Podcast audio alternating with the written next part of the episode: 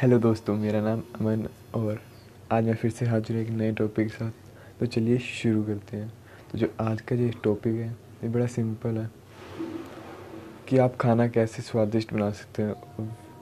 मैं कोई यहाँ पे रेसिपी नहीं बताने वाला हूँ। बिल्कुल टेंशन लीजिए। बस मैं आपको एक मेंटली वो बताने वाला हूँ कि दिमाग कितना ताकतवर होता है और जो भी हम उसे बोलते हैं, वो कैसे उसको करता है फटाफट। तो जब भी आप खाना बनाएँ तो आप सबको बता दें, जो भी अपने परिवार में है, जो भी खाना खाएगा, उसे बता दें कि आज ये खाना बनेगा और ये भी बताएँ कि जब भी पहले खाना बनाते तो कितना स्वादिष्ट बना था। तो इससे होगा क्या कि जब वो आप सबको बता देंगे कि आज ये खाना बनेगा और ऐसे बना था पहले तो जो उनका दिमाग है, वो उनको बताने लग जाएगा कि खाना कैसे मतलब जब पिछली बार खाया था, कितना टेस्टी था। तो ये मतलब एक तरह का अपने आप को जीप पे वो टेस्ट लाने लग जाएगा, जो जो तक वो खाना नहीं। जैसे आप लोग देखते हो, जैसे आपको पता होता है जैसे पार्टी में जा रहे होते हैं तो आपको पता था कि यहाँ पे क्या कुछ मिलेगा, यहाँ पे पिज़्ज़ा मिलेगा, समोसा बर्गर मतलब जो भी आइटम्स होते हैं, आपको पता होता है कि हमें ये मिलेगी। तो आपके मुँह में पहले ही पानी आता है, आपके मुँह में पहले आपका दिमाग आपको पहले ही बता देता है कि इसका टेस्ट ऐसे होएगा और आपको खाने के बाद बहुत अच्छा लगेगा। तो आजकल होता क्या है कि किसी के पास टाइम नहीं होता, सब बिज़ी होते हैं मतलब इतने ज़्यादा बिज़ी होते हैं किसी को नहीं पता कि क्या खाना है, क्या नहीं। मतलब क्या खाना बना है और उसका टेस्ट कैसा है मतलब कुछ भी ध्यान नहीं रखते।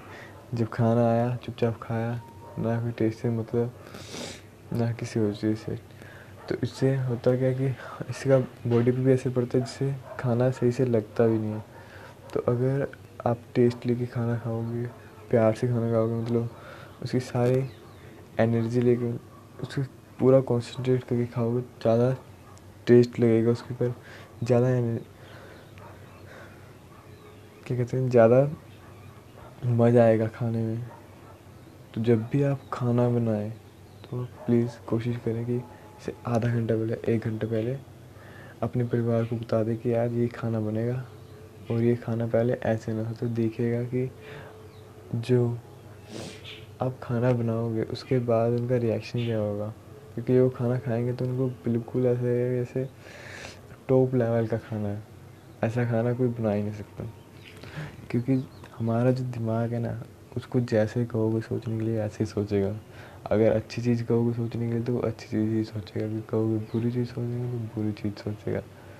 पर जैसे सोचने के लिए कहोगे, वैसे ही वो सोचेगा। इसमें कोई और बड़ी बात नहीं है। दिमाग ही सब कबाब का तो प्लीज़ ज़रूर ट्राई करें इसको कि खाने बनाने से पहले ही बता दें कि क्या बनाने जा रहे हैं।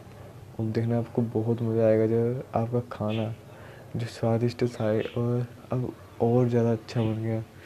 अब सबको ज़्यादा मन लगेगा खाने में। तो ट्राई कीजिएगा। थैंक यू फॉर वॉचिंग धन्यवाद।